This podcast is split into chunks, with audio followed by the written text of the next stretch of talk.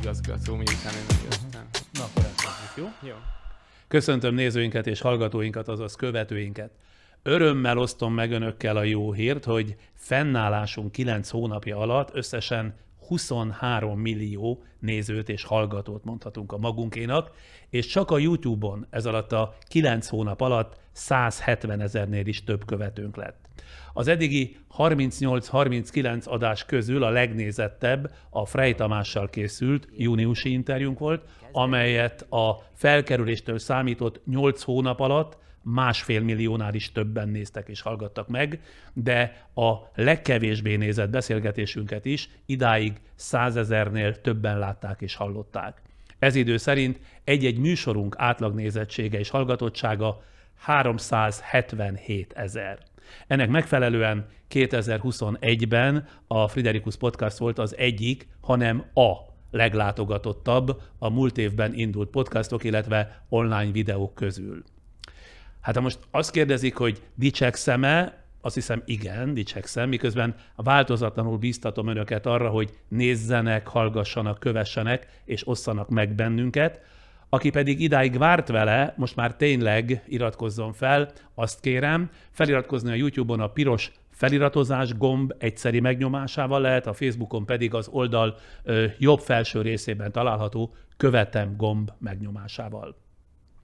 Továbbra is kérem azokat, akik megengedhetik maguknak, anyagilag támogassák ezt a műsorkészítést a patreon.com-on, illetve közvetlen bankszámla számunkon keresztül, mert még vannak terveink a podcastunk fejlesztésére vonatkozóan. De az előző örömünnepet és a szolgálati közlemény gyorsan most már mással folytatom. Egy igen fiatal embert mutatok be, még 20 éves sincs, azonban az ő történetéhez előjáróban valamit tudniuk szükséges. A Yale Egyetem az Egyesült Államok három legrégebbi felsőoktatási tanintézményének egyike, 1701-ben alapították, tehát 320 évnél is régebben. Az egyetemek rangsorában pedig mindig ott van a világ 10 legkiemelkedőbb felsőoktatási tanintézmények között. A hír, mely szerint egy magyar fiú bejutott ide, a Yale Egyetemre, szenzációként járta be a magyar nyilvánosságot, már csak azért is, mert közel 47 ezer, jól hallják, 47 ezer jelentkező közül került az 1800 kiválasztott közé. Dörnyei Bendegúz alapos és összetett felvételi vizsgát követően.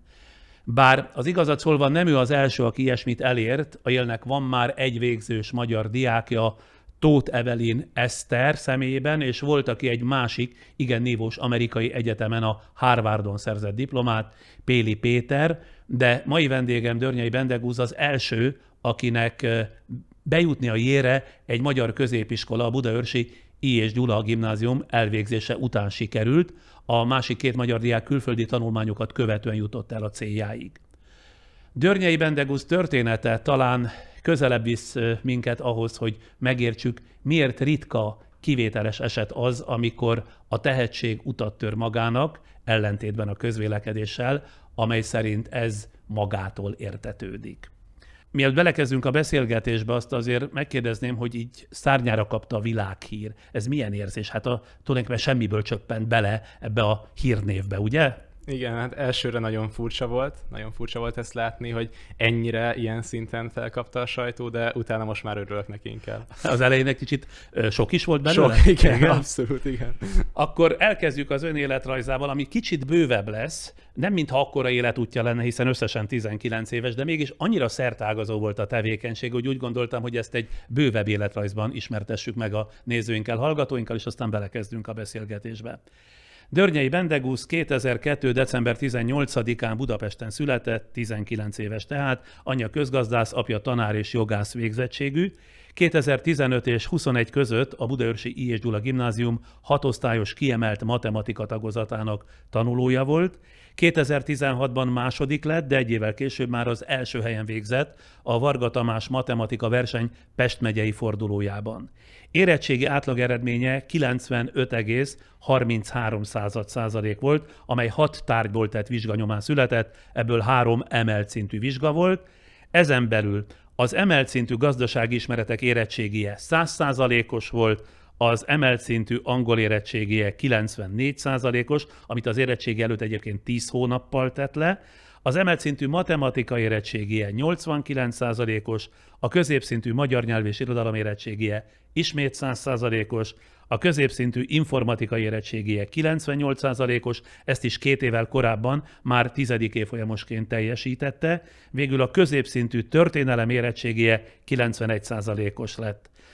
Az 500 maximális pontból 496 pontot ért el, tehát négyel csak kevesebbet a felsőoktatási felvételi pontszámításban, ami azt jelenti, hogy ha a legutóbb a legmagasabb ponthatárt felállított Corvinus Egyetem nemzetközi gazdálkodás szakára jelentkezett volna, az ottani felvételhez szükséges 472 pontot is 24 ponttal túlszárnyalta, jól mondom. Így, igen, így igaz. Tehát mondjuk a legerősebb, vagy legnagyobb pontszámmal rendelkező egyetemre is úgy jutott volna be, hogy még plusz 24 pontot a kötelező fölött szerzett volna. Igen. Fordíthatom ezt így. Igen. Igen.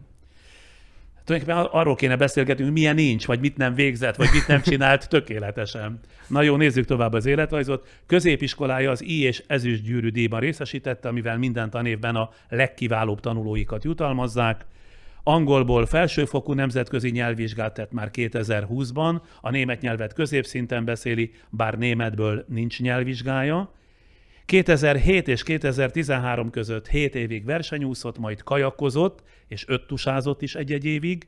5 éven át kenúzott, 2018 és 2019-ben mindkétszer országos kenubajnok lett. Két évig tanult hegedülni, egy évig zongorázni, valamint hat évig gitározni is. 16 évesen részt vett a Nemzetközi Vállalkozói Vezetői Akadémia egyhetes versenyén, ahol amerikai, brit és magyar 5-10 évvel idősebb diákokkal versenyzett, és lett nyertes harmadmagával. Az utóbbi három-négy évben, tehát 16 éves korától tanulmányai mellett rendezvényszervezéshez, vállalkozáshoz köthető tevékenységeket is végzett, így az utóbbi évben már elnöke volt a Startup Mafia Egyesületnek, amelynek célja a magyar vállalkozókedvű fiatalok segítése az elindulásban, fejlődésben, illetve a jelenlegi aktív vállalkozói közösség építése, ingyenes képzésekkel, kurzusokkal, kapcsolatteremtéssel.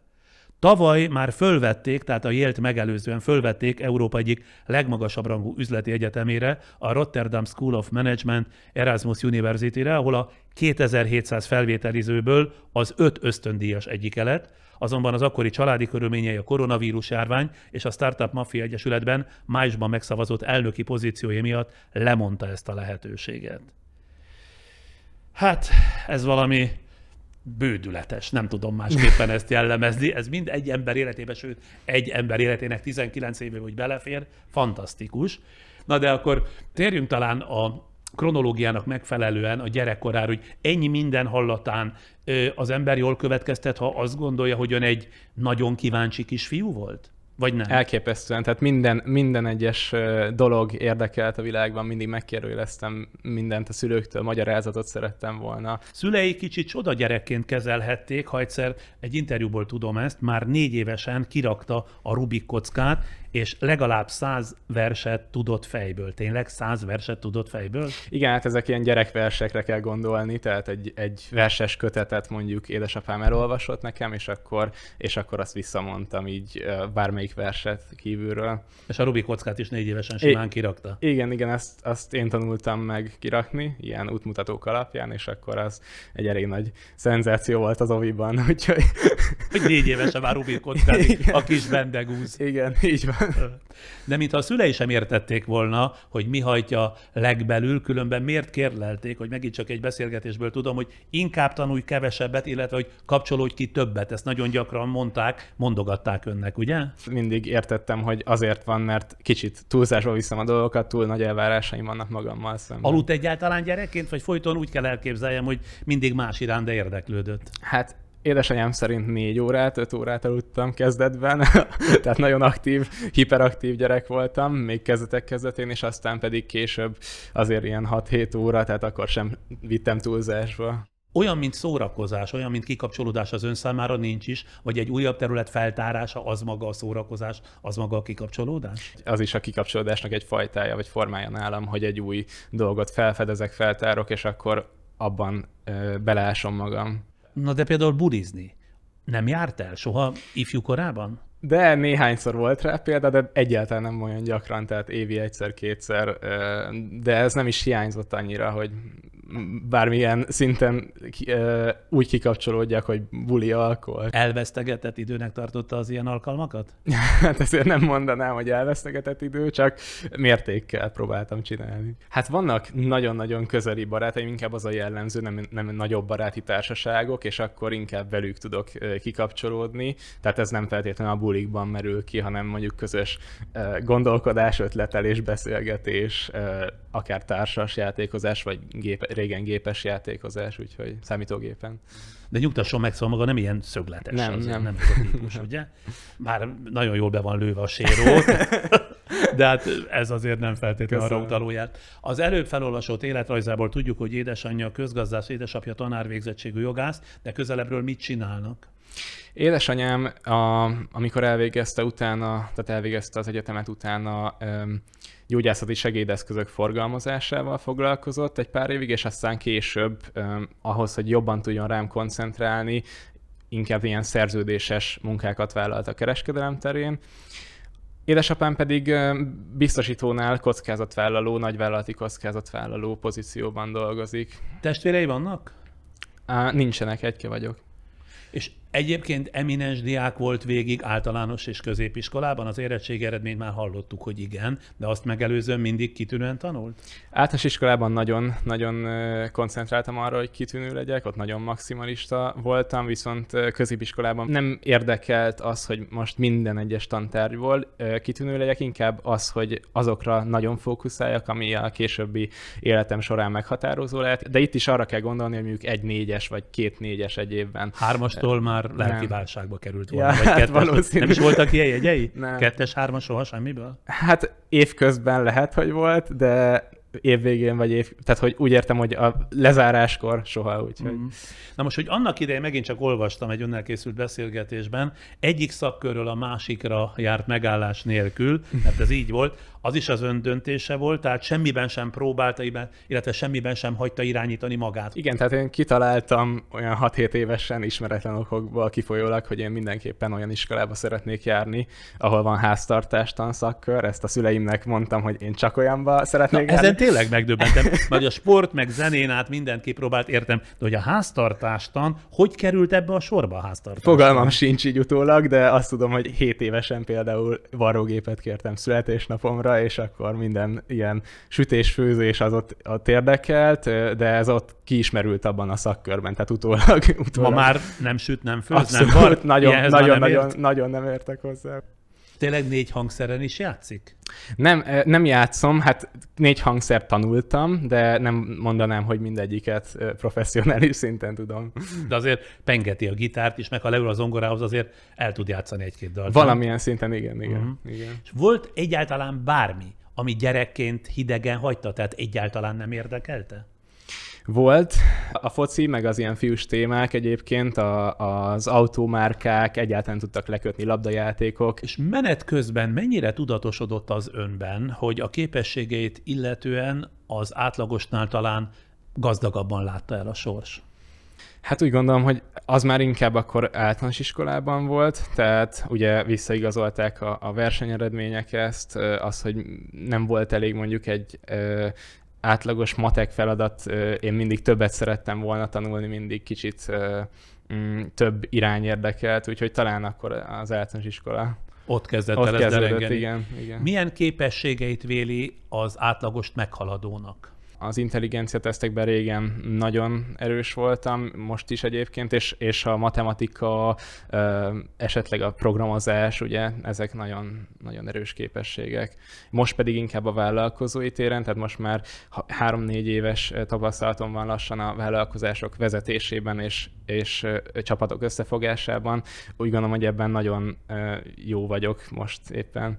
Tetszik, hogy kimeri mondani, hogy jó vagyok. Általában az emberek ilyen helyzetben szerénykedni szoktak, ami persze álszerénység. Ön meg kimondja nagyon helyes, hogy ebben, meg ebben jó. Van, Úgyhogy amiben nem vagyok jó, tehát igen.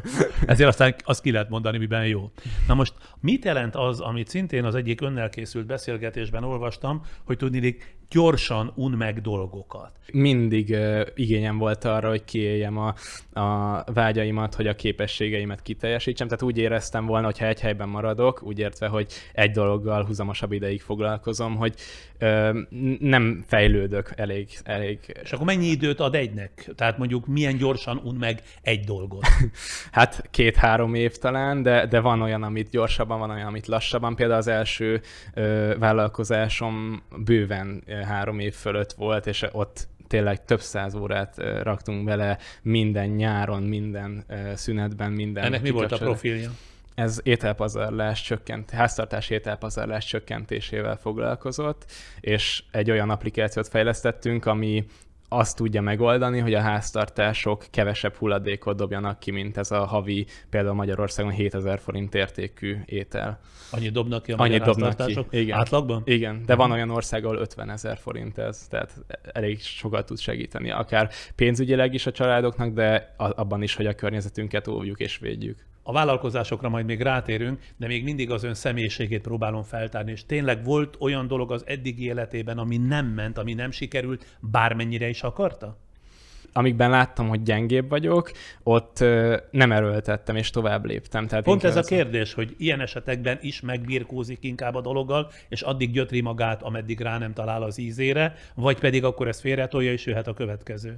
Ha érdekel a téma, akkor végtelenségig tudok küzdeni, hogy sikerüljön, de hogyha olyan, hogy számomra irreleváns, hogy hogyan fog sikerülni, akkor egyszerűen tovább lépek. Na most a saját jövője, tehát hogy mi szeretne lenni, az milyen korszakában kezdte el foglalkoztatni? 13 éves koromban volt a, a programozó, tehát akkor, akkor jött az a vonal, hogy én mindenképpen programozó szeretnék lenni. Rájöttem, hogy a, a komputeres programozás terén tudok alkotni, tudok kreatív lenni, és érdekelt az, hogy a különböző programokkal miket tudunk létrehozni. És utána ilyen 15 évesen jött az, hogy ebből átkonvertálódott a vállalkozás ö, szeretetévé ez a programozó vágy. De mi győzte meg önt, hogy mondjuk az átlagnál ön jobban tud programozni, mert az ön korosztályában ez már, hogy úgy mondjam, mindennapos? Nagyon-nagyon szorgalmasan és kitartóan tanultam programozási nyelveket, nagyon korán, tehát 13-14 évesen én egy nyári szünetet rászántam arra, hogy több mint 200 órát tanultam a, a C++-t, ami egy elég komoly programozási nyelv, és akkor utána jöttek még más modernebb programozási nyelvek, amiket így önmagam megtanultam, és rájöttem, hogy egész ügyes vagyok benne, azt láttam, de mégis volt a környezetemben olyan ember, aki ahhoz jobban értett, és ezért úgy gondoltam, hogy akkor inkább a vállalkozói vonal az, amiben én erős lehetek később szövögetett terveket, hogy ezt és ezt szeretné elérni, és ahhoz, amit el akar érni, ilyen és ilyen úton fog eljutni? Tehát ez már kikristályosodott mondjuk tizenéves korában? Mindig végig gondoltam, de ugye ez módosult, tehát például 15 évesen teljesen más irányt vett az életem, hogy addig meg voltam győződve arról, hogy én mindenképpen programozó szeretnék lenni, és utána jött ez a vonal, hogy én meg inkább egy vállalat vezetésével szeretnék foglalkozni, valami a komputervilágon túlmutató, tehát a valós életben szeretnék kreatívat alkotni. És azt, hogy milyen úton jut el hozzá, azt végig gondolta már ekkor? Igen, tehát hogy tudatos lépéseket tettem a felé, hogy minél valószínűbb legyen a, a siker abban az adott területen, ezért volt az, hogy rászántam nyári szünetet arra, hogy tanuljak, azért volt az, hogy például a vállalkozások terén akár amikor családi nyaraláson vagyunk, akkor is azzal foglalkoztam, úgyhogy ennek voltak áldozatai, de tudtam azt, hogy csak ilyen tudatos döntésekkel lehet eljutni arra a szintre, amit én szeretnék. A startup műfa iránti vonzalma ugye nagyjából 15-16 éves korára tehető. Mi fogta meg ebben ennyire? Úgy gondolom, hogy az értékteremtés, tehát az, hogy valamilyen projekttel, valamilyen ö, olyan eredményt tudunk elérni, ami a, vagy a társadalomnak, vagy a környezetünknek hasznos ez az elsődleges, a másik az, hogy csapatban dolgozás, tehát ez egy nagyon fontos képessége az embernek, hogy megtanuljon egy csapattal együttműködni, megtanuljon úgy együtt dolgozni, hogy... Na de erre hogyan, vagy milyen felismerés nyomán jut. Elmentem egy vállalkozói hétvégére, ahol csapatokba ö, vegyültünk, ez volt kb. 15 évesen, és onnan alakult ki az első projektemnek a csapata. De elment 15-16 évesen egy vállalkozói hétvégére? Erről egyáltalán honnan szerzett tudomást? Akkor már nagyon érdekelte a vállalkozás, mint olyan? Tudta a szomszédunk, hogy nekem vannak ilyen különleges igényeim, hogy szeretnék fejlődni ilyen téren is, és, és akkor már nagyon érdekeltek a, a vállalkozások, de csak így elfben. És, és ezt a lehetőséget édesanyámnak megmutatta egy újságcikket, egy újságcikkből ezt a, ezt a lehetőséget a szomszédunk, és ő vezetett rá arra, hogy akkor erre elmenjek. Már fogta magát, és azon a hétvégén Igen. elment a nagy vállalkozók, a felnőtt vállalkozók közé? Nem csak felnőttek, ott diákok is voltak, de az volt a lényege, a célja ennek az eseménynek, hogy csapatokat alkossunk, és valamibe belekezdjünk valamilyen projektbe. Ez volt tehát a vállalkozással való, vagy a vállalkozásokkal való első találkozása? Előtte még volt a Jövőt Építők Generációja Egyesület, aminek én tagja voltam, vagyok, és ott volt egy középiskolás képzés, ami 13-14 éves koromban olyan képességeket adott, amik tényleg a vállalkozáshoz szükségesek. A startupok világában talán a legtöbben üzleti sikereket, meg gyors meggazdagodást tételeznek, viszont ön azt mondja egy önnel készült beszélgetésben, hogy mindig az úgynevezett non-profit szférában rejlő lehetőségek foglalkoztatták. Miért tartja izgalmasabbnak ezt, mint a privát üzleti siker, tehát a hasznot hozó vállalkozást? Úgy gondolom, hogy az én életkoromban még megengedhetem azt magamnak, hogy ne feltétlenül a pénz, a profit szerzés legyen az elsődleges, és viszont ebben a non-profit szektorban sokkal nagyobb fejlődési lehetőséget látok, tehát sokkal könnyebb úgymond elhelyezkedni, nagyon pozitívan állnak az emberhez, hogyha bárkit meg szeretne ismerni, könnyebb bővíteni a kapcsolati hálómat, például a Startup Mafia elnökséggel ugye olyan embereket ismerhettem meg, akiket valószínűleg az elnökség nélkül nehezen értem volna el. Ebbe is mindjárt belemegyünk, de ez azt jelenti együtt, hogy a pénz, a gazdagság az ön számára nem a tehetségnek egy bizonyos fokmérője? inkább abban mérném a sikert, hogy miket érek el, milyen hatásokat tudok elérni akár a társadalomra. Később olyan kapcsolati hálóm lesz, amit a későbbi vállalkozásaim során fel tudok használni. Ja, szóval ez egy fejlődési lépcső. Fejlődési lépcsőfok. Így van. Na most ugye azt már említette, hogy 15 éves korában alapította meg az első startupját, ez a bizonyos háztartási ételpazarlás csökkentésével foglalkozó ö, vállalkozás. Erre a problémára például miért figyelt föl? Tehát hogyan kezdődik, hogy pont erre figyel föl? Azt kerestük aktívan, hogy mit szeretnénk megváltoztatni a környezetünkben, és ez volt az egyik probléma, amit a csapattal megláttunk. Amit... De ki látta meg? A csapat többi tagja, vagy ön? Valaki behozta hogy ezt a témát, hogy mindenképpen ételpazarlással kapcsolatosan, és aztán közösen dolgoztuk ki, hogy mi, miről is lenne szó itt pontosan, tehát hogy háztartás, ételpazarlás, hogyan fogjuk megvalósítani, és akkor ezen már teljesen közösen gondolkoztunk. Meddig jutottak el e tekintetben?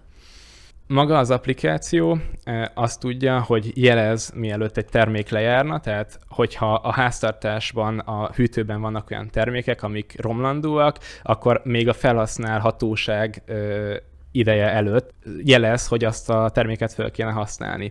És Kinek jelez? Ha letöltöm ezt az applikációt, akkor akár nekem is jelezhet? Igen, tehát úgy működik, hogy egy bevásárlás után a termékeket a vonalkód alapján az applikációval be, be lehet szkennelni, tehát nem ö, kell bepötyögni kézzel, hogy vettünk egy virslit, vettünk egy sonkát, hanem tulajdonképpen elég csak a vonalkódokat leolvasni, amikor valaki berakja a termékeket a hűtőbe, és utána, hogyha egy hét múlva mondjuk egy mozzarella sajtról megfeledkezik az ember, akkor jelez, hogy hoppá, három nap van hátra, föl kéne használni.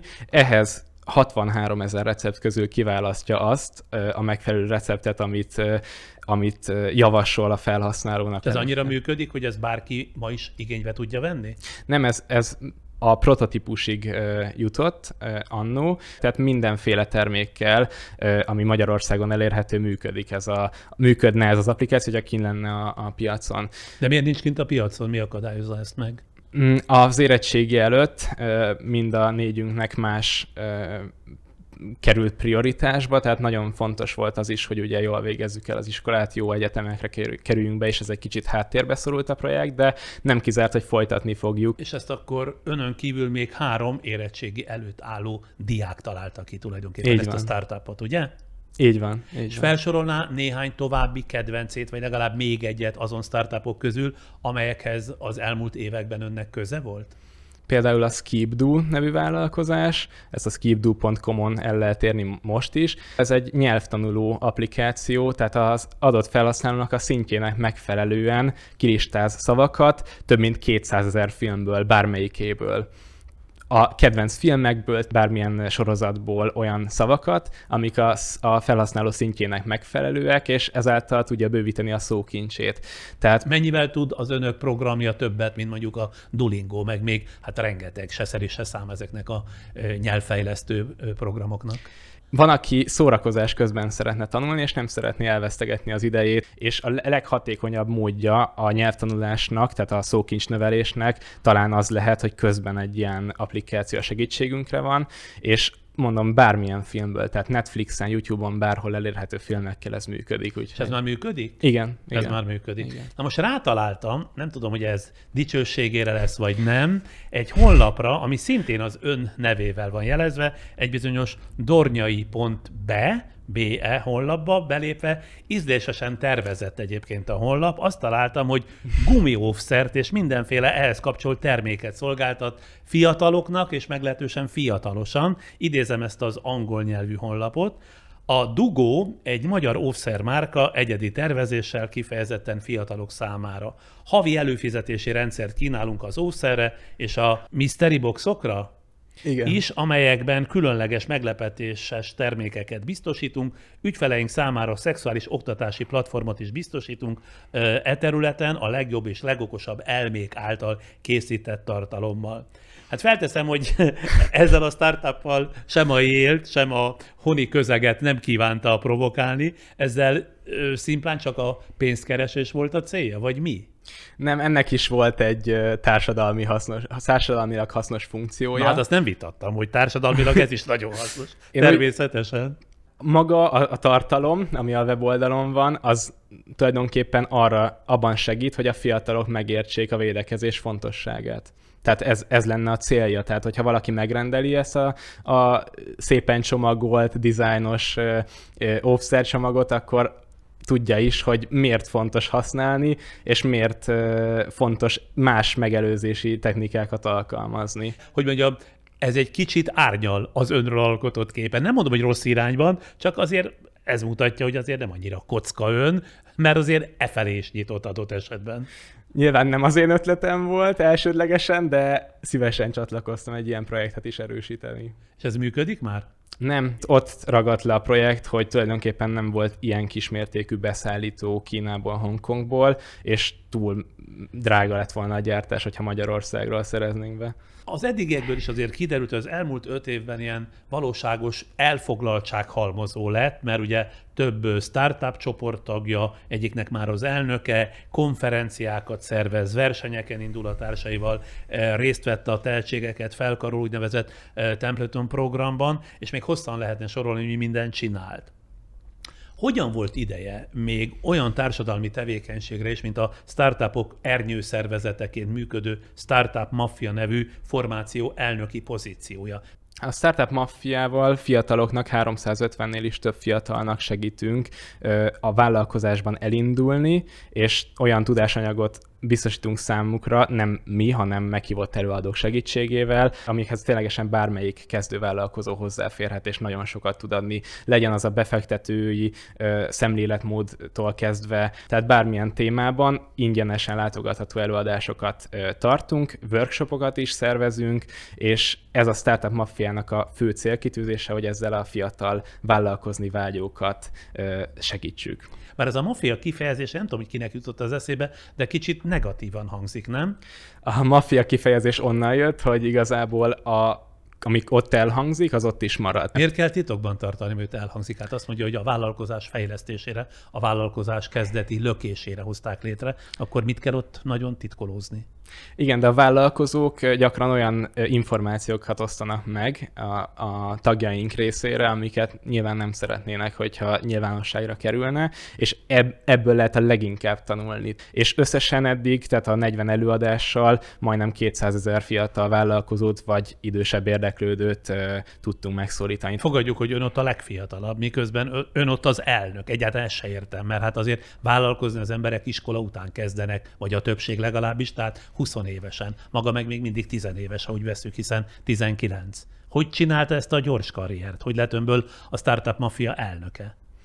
Nagyon sok startupban ugye, amit beszéltünk is, benne voltam, és ezért nagyon sok tapasztalat halmozódott fel az alatt a három-négy év alatt. És amikor egy évig együtt dolgoztunk, akkor úgy gondolták, hogy talán én lennék erre a pozícióra a legalkalmasabb, főleg azért, mert egyrészt ugye tapasztalataim révén, másrészt pedig azért, mert a jelenlegi élethelyzetem, az, hogy ugye jelenleg egy gepíren vagyok, tehát egy, kihagytam egy évet az iskola után, lehetővé teszi azt, hogy teljes erőfeszítéssel erre koncentráljak. Ezt egyébként miért forszírozza, vagy miért ambicionálta? Tehát értem, hogy már kora gyerekkorában érdeklődött, és egyre inkább, egyre intenzívebben érdeklődött a vállalkozások iránt, de hogy ezt ilyen fokra emelje. Én nagyon korán megkaptam ezeket a lehetőségeket más programok, más ugyanilyen ingyenes programok révén, tehát az első startupom is ugye egy olyan programból indult ki, ami egy ingyenes vállalkozói verseny volt 10 hetes felkészítéssel, tehát ez egy, ez egy nagyon komoly lehetőség volt számomra annó régebben, viszont most pedig én ebből szeretnék egy kicsit visszaadni ennek a közösségnek, hogy én ezeket korán megkaptam, és a fiatal vállalkozók is meg tudják ezt kapni. Én nem is tudom, hogy önnek mikor van szabad ideje. Tehát ennyi mindenben részt vesz. Közben, hogy mindjárt beszélünk még az egyetemről, sőt, hát a sportról még nem is beszéltünk. Tehát továbbra is mondjuk a szórakozásnak azt a formáját, amit az önkorosztálya űz. Ezt ön továbbra sem nagyon forszírozza?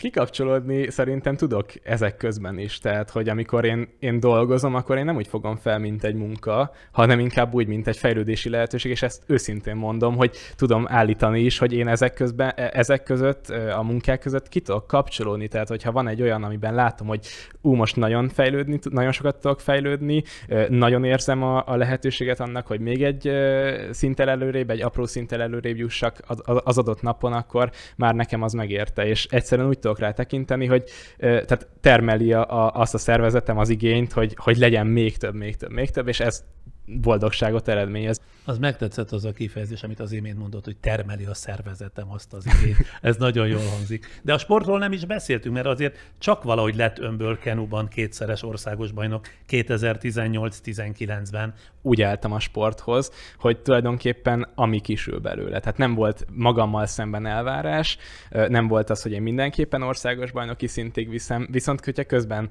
láttam azt, hogy van erre lehetőség, akkor mindent megtettem, minden edzésen 100%-ig beleadtam a, az energiát, erőmet, hogy a legjobban tudjak teljesíteni. Mondom, ez egy-két évig volt így, amikor ezt tényleg tudatosan kezeltem, és minden edzésen maximálisan teljesítettem, viszont később is, amikor kevesebbet tudtam eljárni, akkor is, amikor ott voltam, próbáltam 100%-osan ezt pontosítani. Az viszont őszintén meglepett, hogy az érettségi vizsgáit megelőző fél évben napi 10-12 órát töltött készüléssel, tanulással. De egyszer ennyire sokrétű és ennyire tehetséges, az érettségire miért kellett ilyen módon összpontosítania? Először is nem gondolom, hogy mondjuk a tehetség, vagy bármilyen képesség feljogosítana engem arra, hogy ne tanuljak, tehát hogy ne legyek szorgalmas, és tudtam, hogy ebben az évben már szükséges lesz egy nagyon magas szintű érettségi eredmény. Tehát bőven túl akartam szárnyalni a, a biztos szintet, és inkább arra fókuszáltam, hogy az én célomnak megfeleljek. Angolul hol tanult meg ilyen kitűnően? Tehát, hogy a jélen is meglehetősen jó pontszámot kapott arra, hogy beszéli a nyelvet. Nagyon jó gimnáziumi angol tanárom volt, nagyon, ez egy nagy szerencse, és mellette egy fél évet jártam azért egy 5-6 fővel az osztályból olyan külön angolra, amit lehetővé tette azt, hogy jól sikerüljön a nyelvvizsga 2020-ban, és akkor onnantól kezdve azt a szintet kellett fenntartani csak filmekkel, YouTube videókkal, TV sorozatokkal, vagy akár csak barátommal beszélgetés közben. Tehát ezekkel képeztem magam, illetve a vállalkozói eseményekhez szükséges volt az, hogy értsek angolul, tehát ott is az előadásoknál folyamatosan kellett értenem az angolt, és ott is fejlődtem, amikor kommunikáltam külföldiekkel, beszállítókkal, partnerekkel, cégekkel, akkor ezt mind elő kellett venni ezt a tudást. Na most az, hogy, és akkor megérkeztünk tulajdonképpen a Yale-hez, a világ egyik legerősebb és legjobb egyetemére, a Yale jelentkezett, ennek volt-e valamilyen különleges tartalmi indoka, vagy legalábbis kezdetben egyszerűen csak annyit gondolt róla, hogy menő dolog lehet a Yale-re járni? Eleinte ez volt a szempont, hogy legyen tényleg neve annak az adott egyetemnek, de később pedig, tehát abból a 30-40 egyetemből, amit én kiválasztottam, hogy lehetséges, hogy, hogy oda szeretnék járni. A Yale az specifikusan hozzám úgy gondolom, hogy a legközelebb áll. Olyan képzést kínál, ami, amelynek során a fő szakirány mellett, tehát a business szakirány mellett nagyon sok más, tehát pont úgy, mint én sokrétű, sokféle dolog érdekel, nagyon sok más területen tudok fejlődni. Tehát például legyen az a zene, vagy akár a, a programozás, informatika, vagy például a matematika területén is ugyanúgy biztosítják a fejlődési lehetőséget, úgyhogy közben egy nagyon erős alapot adnak a főszakirány a közgazdaságtan és a biznisz irányában. Viszont ami még inkább talán a felé sodort, hogy oda menjek, az az, hogy egy nagyon jó támogatási rendszere van a, a Yale Egyetemnek. Három-négy olyan egyetem van azt hiszem Amerikában, ami a nemzetközi jelentkezőknek is ugyanazt a támogatást biztosítja biztosítja anyagi támogatást, amit mondjuk egy ottani amerikai jelentkezőnek. Tehát ez egy nagyon fontos szempont, hogy ugye itt több millió forintokról is beszélhetünk, akár egy teljes képzés folyamán, illetve pontosabban 120 millió forintról, és azért azt, hogyha valami, melyik egyetem nem finanszírozná, akkor egy magyarnak valószínűleg nem lenne lehetőség oda járni. Általában is keresi az első látásra nehezen teljesíthető dolgokat? Mert hát a jélt mindenképpen oda kell számítani.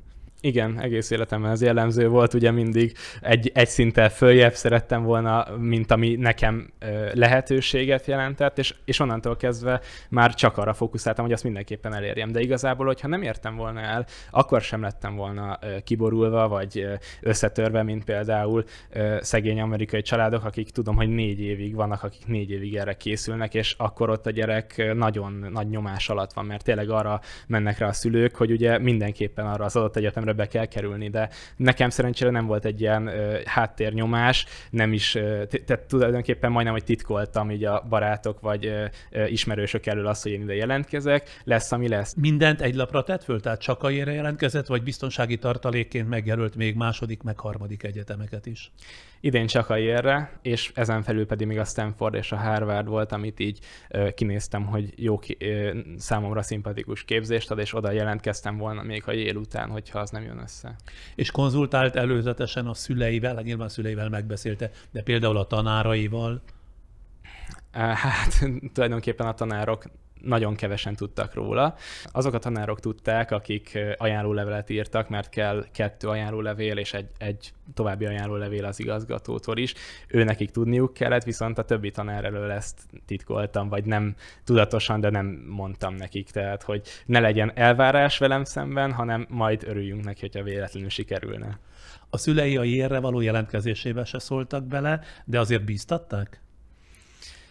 Nagyon ö, sok volt, az, úgy érzem a szülőknek az, hogy én ezzel mennyit foglalkozok, ö, viszont nagyon kevés esély is van bejutni, ugye? Tehát tudták azt, hogy akármilyen kevés esély van, én mégis beraktam azt a 100-120 órát, amit ez megkövetel, hogy egy jó jelentkezési anyagot összeállítsak. 100-120 óra kell, míg a jelentkezési anyagot az ember a jérre összeállítja?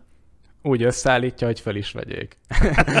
Igen, azért nem mindegy. Lehet, hogy meg lehet ezt úszni 5 órában is, ugye? Így van, akkor nem biztos, van. hogy olyan ez az eredmény. És volt, aki lebeszélt, hogy esetleg egy könnyebben elérhető célt jelöljön ki önmaga számára?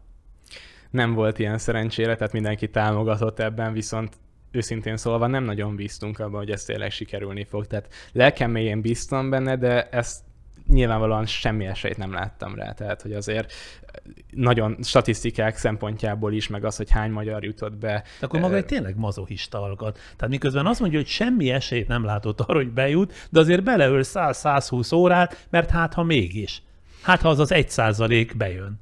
Hát csak így lehet, igen. Tehát akkor arra az egy százalékra fókuszáltam, és úgy éreztem, hogy csak arra, arra az egy százalékra kell fókuszálni ahhoz, hogy valami ebből legyen, mert hogyha valaki félvárról veszi, akkor, akkor nincs is esélye, nem adja meg magának az esélyt, hogy bekerüljön. Tehát mindenki, minden jelentkező valószínűleg hasonló óraszámot rakott bele, tehát hogy azért most a jelentkezők nagy része, akkor inkább így mondanám, tehát egy 60 százaléka szerintem átmenne ezen a, ezen a rostán, és akkor azon felül kell még olyan produktumot összeállítani, ami meggyőzi a bizottságot. Egyébként tanulmányozta a jelentkezés előtt, hogy hogyan zajlik az amerikai egyetemi felvételi, hogyan működik egyáltalán az amerikai felvételi szisztéma, ami azért, ha jól tudom, gyökeresen más, mint az itthoni egyetemi felvételi szisztéma. Igen, tehát nagyon más, egy külföldi számára talán értetetlen is, hogy pontosan miket néznek. Én egy Stanford alumni eh, lánytól, illetve egy másik amerikai egyetemen tanuló lánytól kértem segítséget az ügyben, hogy elmagyarázzák, hogy egyáltalán nagy vonalakban hogy néz ki egy ilyen döntési folyamat, illetve utána rátaláltam egy podcastre, amit a Yale eh, Admissions Office, tehát a Yale felvételi bizottság eh, rakott fel a, a Spotify-ra, és ott tudtam ezt 20 óra keretében meghallgatni. Ja, hogy nem is egy honlapot mondjuk felült, egy nyilvános honlapotól precízen ez az egész le van írva, ilyen nincs a élnek? Van, de úgy, hogy az amerikaiak értsék meg, akiknek nyilvánvalóan megvan az az előzetes tapasztalata ezzel kapcsolatban, meg felkészültsége, hogy azt megértsék.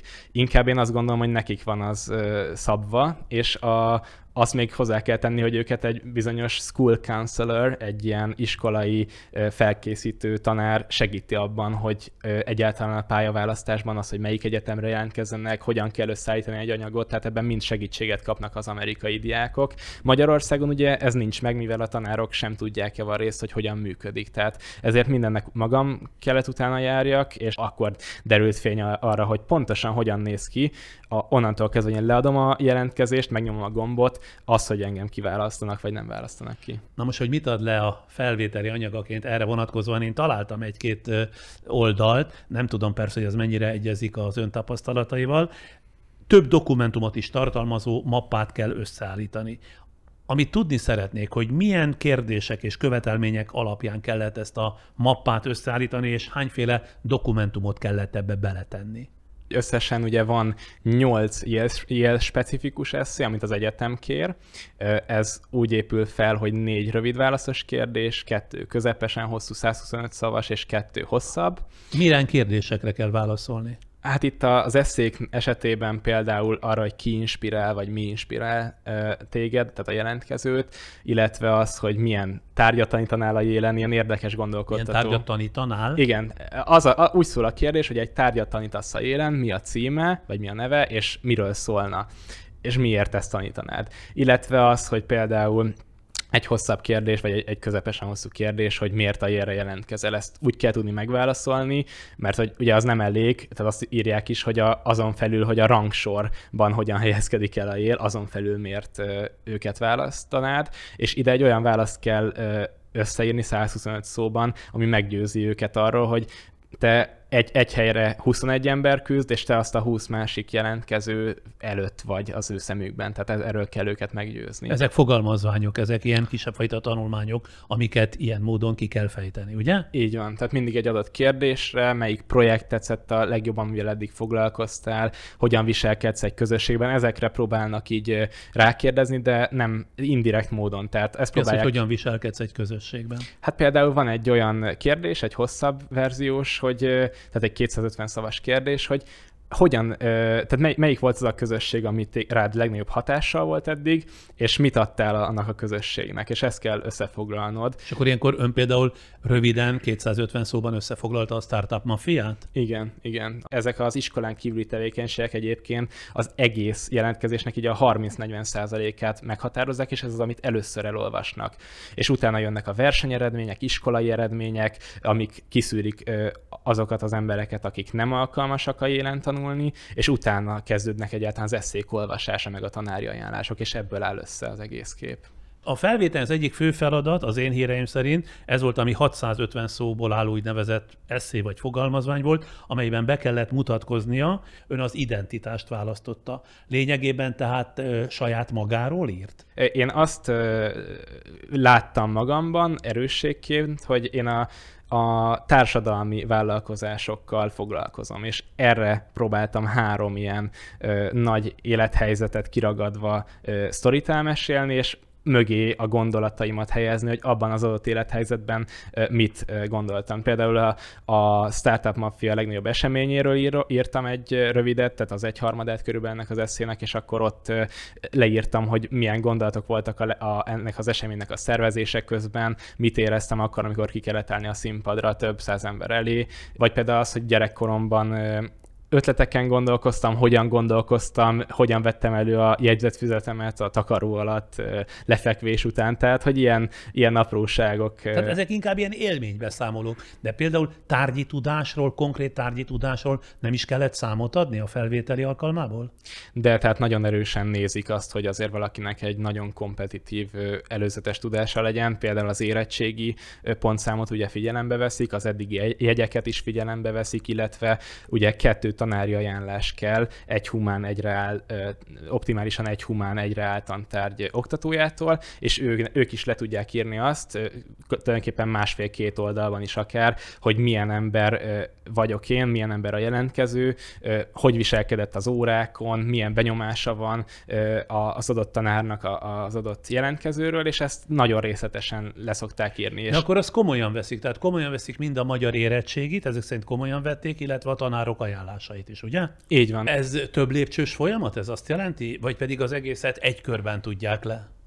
az egész egy körben, tehát egy, egyszer kell megnyomni a jelentkezési gombot, viszont utána van egy interjú azoknak az embereknek, ezt írják a Yale honlapján, akikről több információt szeretnének megtudni. Ami Ez persze ugye... adott pillanatban nem lehet tudni, hogy jót vagy rosszat jelent. Tehát, hogy túl kevés az, amit addig produkált, vagy pedig már annyira közelében van a bejutásnak, de még egy picit szeretnének bővíteni az ismereteiken, nem? Önnel kapcsolatosan. Így van, és biztos abban, hogy ez utóbbi lesz. Viszont ez az interjú, ez teljesen más, mint egy hivatalos interjú. Nem úgy kell elképzelni, hogy akkor tesztelik azt, hogy valóban igaz-e, amit leírtál, igaz-e az, hogy te tényleg ilyen tehetség tehetséges vagy, mint amit ott feltüntetsz a riportban, hanem inkább azt próbálják meg felmérni, hogy a Yale közösségben milyen szereped lenne, tehát mennyire tudsz beleilleni a Yale közösségébe, és ezt úgy tudják felmérni, hogy egy félórás beszélgetést kell, tehát fél órát kell beszélgetni egy olyan emberrel, aki nem tud semmit róla, csak az, hogy hogy hívnak és honnan jöttél. ő Amerikából, ön pedig innen Budapestről,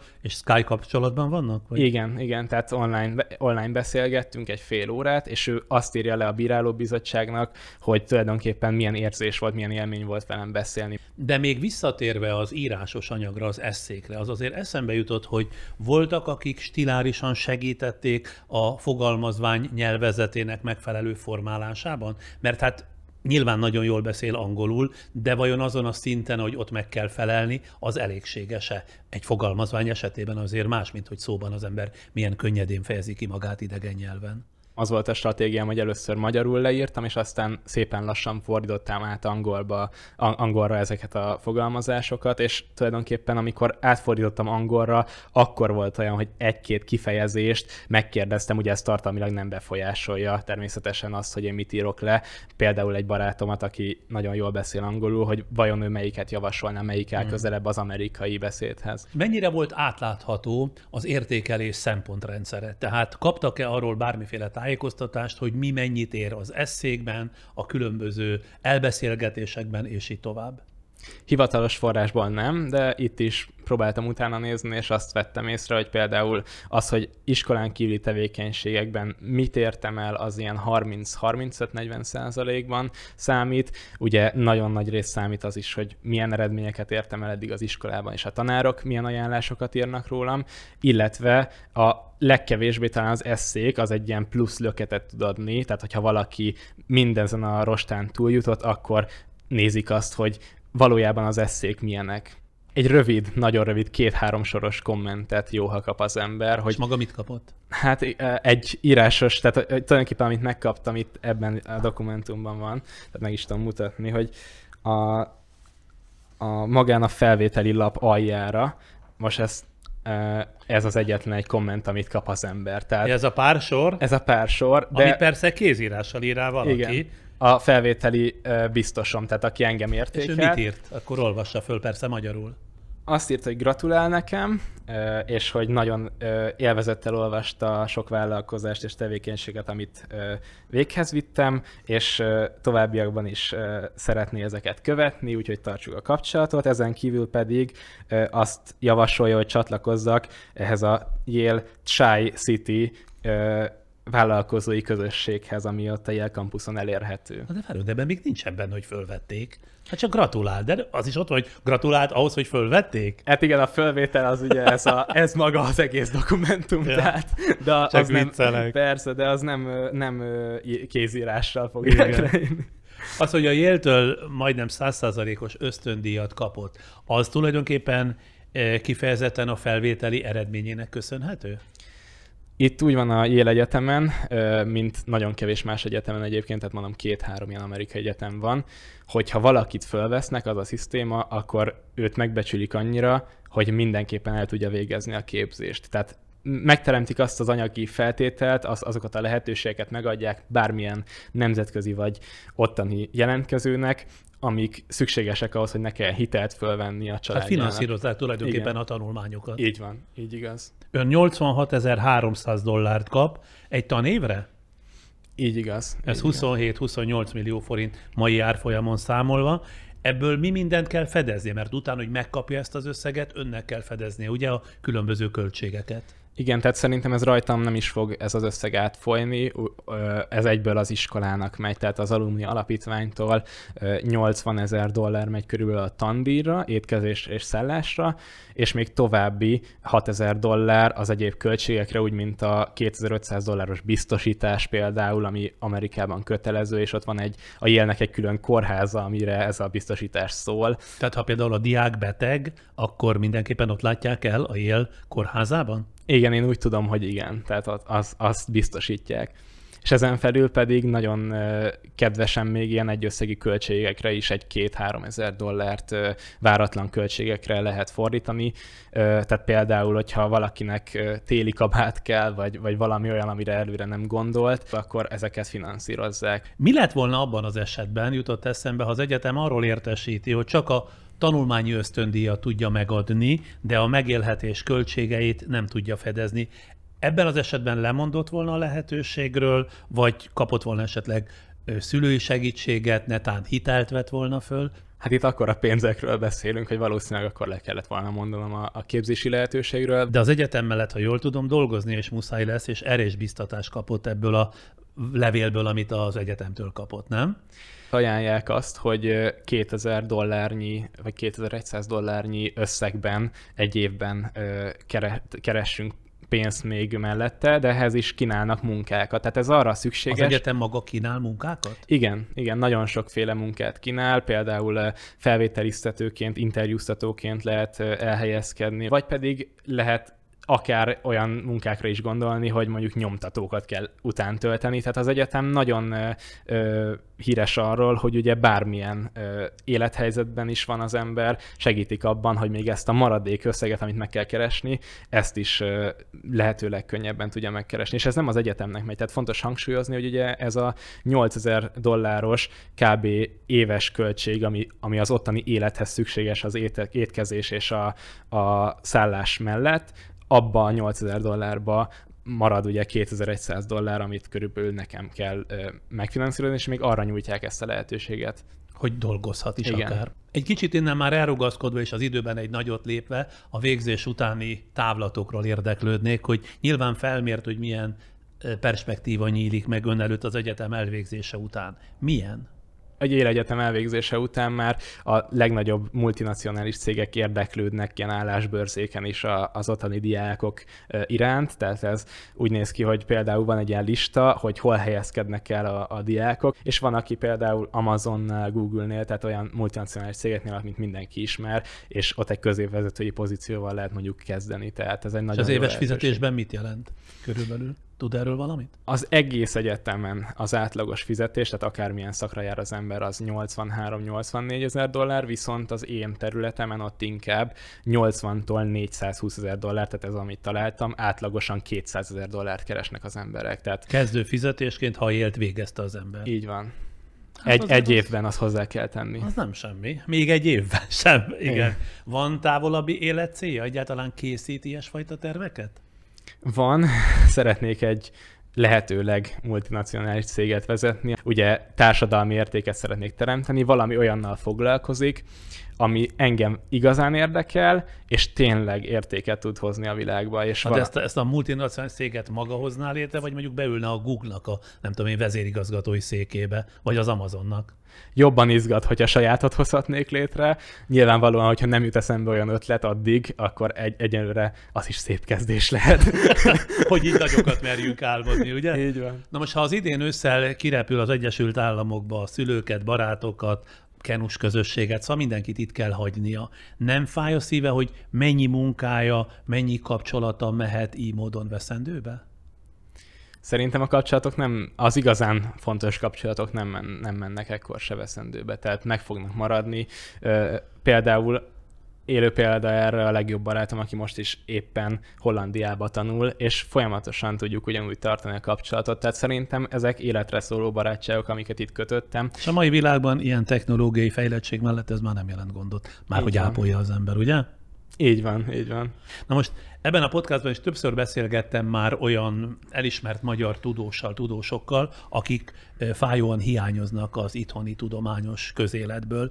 Bár mostanában nyilván egészen máson töri a fejét, mert hát már készül nyilván fejben az őszi jélkezdésre, de megpróbálta elképzelni, hogy mondjuk azt hiszem a felvételi riportjában, valamelyik riportjában, valamelyik eszében is említette Karikó Katalint, hogy például ő miért ment el Magyarországról, és mi kellett volna ahhoz, vagy mi kellene ahhoz, hogy ő például itthon alkosson. Öt pont ahhoz a kérdéshez említettem meg, ami arról szól, hogy milyen ö, embert, akár a múltból, történelmi személyiséget, akár a jelenből hívnék meg a, a jérre előadni, és mit kérdeznék tőle. És ennek kapcsán merült föl Karikó Katalin neve, hiszen ő a tudományos szférában nagyon nagyot alkotott, viszont, hogyha jól tudom, nagyon nagy ellennyomás is volt a többi kutatótól, tehát azt gondolták, hogy ebből nem lesz semmi ebből a projektből, és hogy azt kérdeztem volna meg tőle, hogy ebben az ellenszélben hogyan tudott mégis alkotni. Azt, hogy miért ment el, hát valószínűleg valószínűsítem, hogy amiatt, mert Amerikában ugye most jelen helyzetben jobb lehetőségek vannak a tudományos kutatás terén. Több anyagi forrás is áll rendelkezésre, illetve ö, jövedelmezőbb az, hogyha valaki ott kezdi el ezt, ö, ezt folytatni. Na pont ez a kérdés, önre vetítve, hogy tehát amikor ön majd befejezi ezt, hány év összesen a jelen való tanulás? Úgy van, hogy egy év általános képzés, és utána három év a rendes képzés. Tehát négy év múlva, amikor befejezi, akkor ön hol képzeli a jövőjét? Ott, mert ott, ahogy elmondta, sokkal szélesebbek a lehetőségek, sokkal több a pénz, vagy pedig hazatérne mégiscsak, mert majd ide húzza a szíve. mindenképpen hazatérnék előbb vagy utóbb, viszont én egy vegyes verziót képzelek el magamnak, hogy eleinte egy amerikai cégnél helyezkednék el mondjuk, vagy egy amerikai projekt, projekt, projektet vezetnék, viszont itthonról is lehet szerintem ezt a projektet vezetni. Tehát én úgy gondolom, hogy helyileg ide húz a szívem, tudományos és bármilyen egyéb tekintetben pedig lehetőségek terén inkább Amerikában. Érdekes volt önnel találkozni, már csak azért is szerettem volna bemutatni, őszintén szólva, a szélesebb nyilvánosságnak, mert az ön korosztálya, hát mondjuk úgy többségéről, természetesen tisztelet a kivételnek, nekem nincs túl jó véleményem a tekintetben, hogy körülbelül hogyan állnak ebben a világban, mármi a tudásukat, meg a világlátásukat illeti, de akkor most előkerült valaki, aki remélhetőleg nem csak, hogy az ellenpélda, mert az biztos, hogy az ellenpélda, hanem az ilyen ellenpéldák majd idővel sokasodnak. Bár olvastam valakiről éppen öreg készülve, hogy egy másik magyar diákról, az ELTE Apácai János gimnázium egyik tanulójáról, nem tudom, jól mondom-e a nevét, remélem, Saracco Lucióról, aki egy másik a Nemzetközi Egyetemi rangsorban ugyancsak élenálló amerikai egyetemre, a Massachusetts Institute of Technology-ra, azaz a MIT-re került be, és ezzel a fiatal embernek állítólag a gyerekkori álma teljesült. A most végző Lucio is már több sikert elért nemzetközi versenyeken, például a Nemzetközi Kémiai Diákolimpián szerzett ezüstérmet, illetve a Mengyelejev Kémiai Olimpián bronzérmes lett. Ismerik egymást esetleg? Személyesen nem ismerjük egymást, pár levelet váltottunk, gratuláltunk egymásnak, de innen is nagyon sok szeretettel szeretnék gratulálni neki. Na hát akkor én meg önnek gratulálok, sok sikert kívánok a élen, és visszavárom pár év múlva, hogy akkor számot adjon arról, hogy hol tart és mi lett. Nagyon köszönöm, és természetesen nagyon szívesen fogok jönni. Köszönöm szépen. Ma a 19 éves Dörnyei Bendeguszt mutattam be önöknek, akit a közelmúltban felvettek a világ 10 legkiemelkedőbb egyetemének egyikére, az amerikai ére, és a felvétellel együtt Bendeguznak 98%-os ösztöndíjat is sikerült elnyernie, ami, mint hallották a jövő évre, 86.300 dollárt, 26-27 millió forintot jelent, így a tandíjat, a szállást, az étkezést, a biztosítást és sok egyéb költségét is megfinanszírozza számára az egyetem. Mára ez volt műsorunk, legközelebb premiért a jövő csütörtökön is este 8 órakor tartunk itt a YouTube-on, illetve a Facebookon.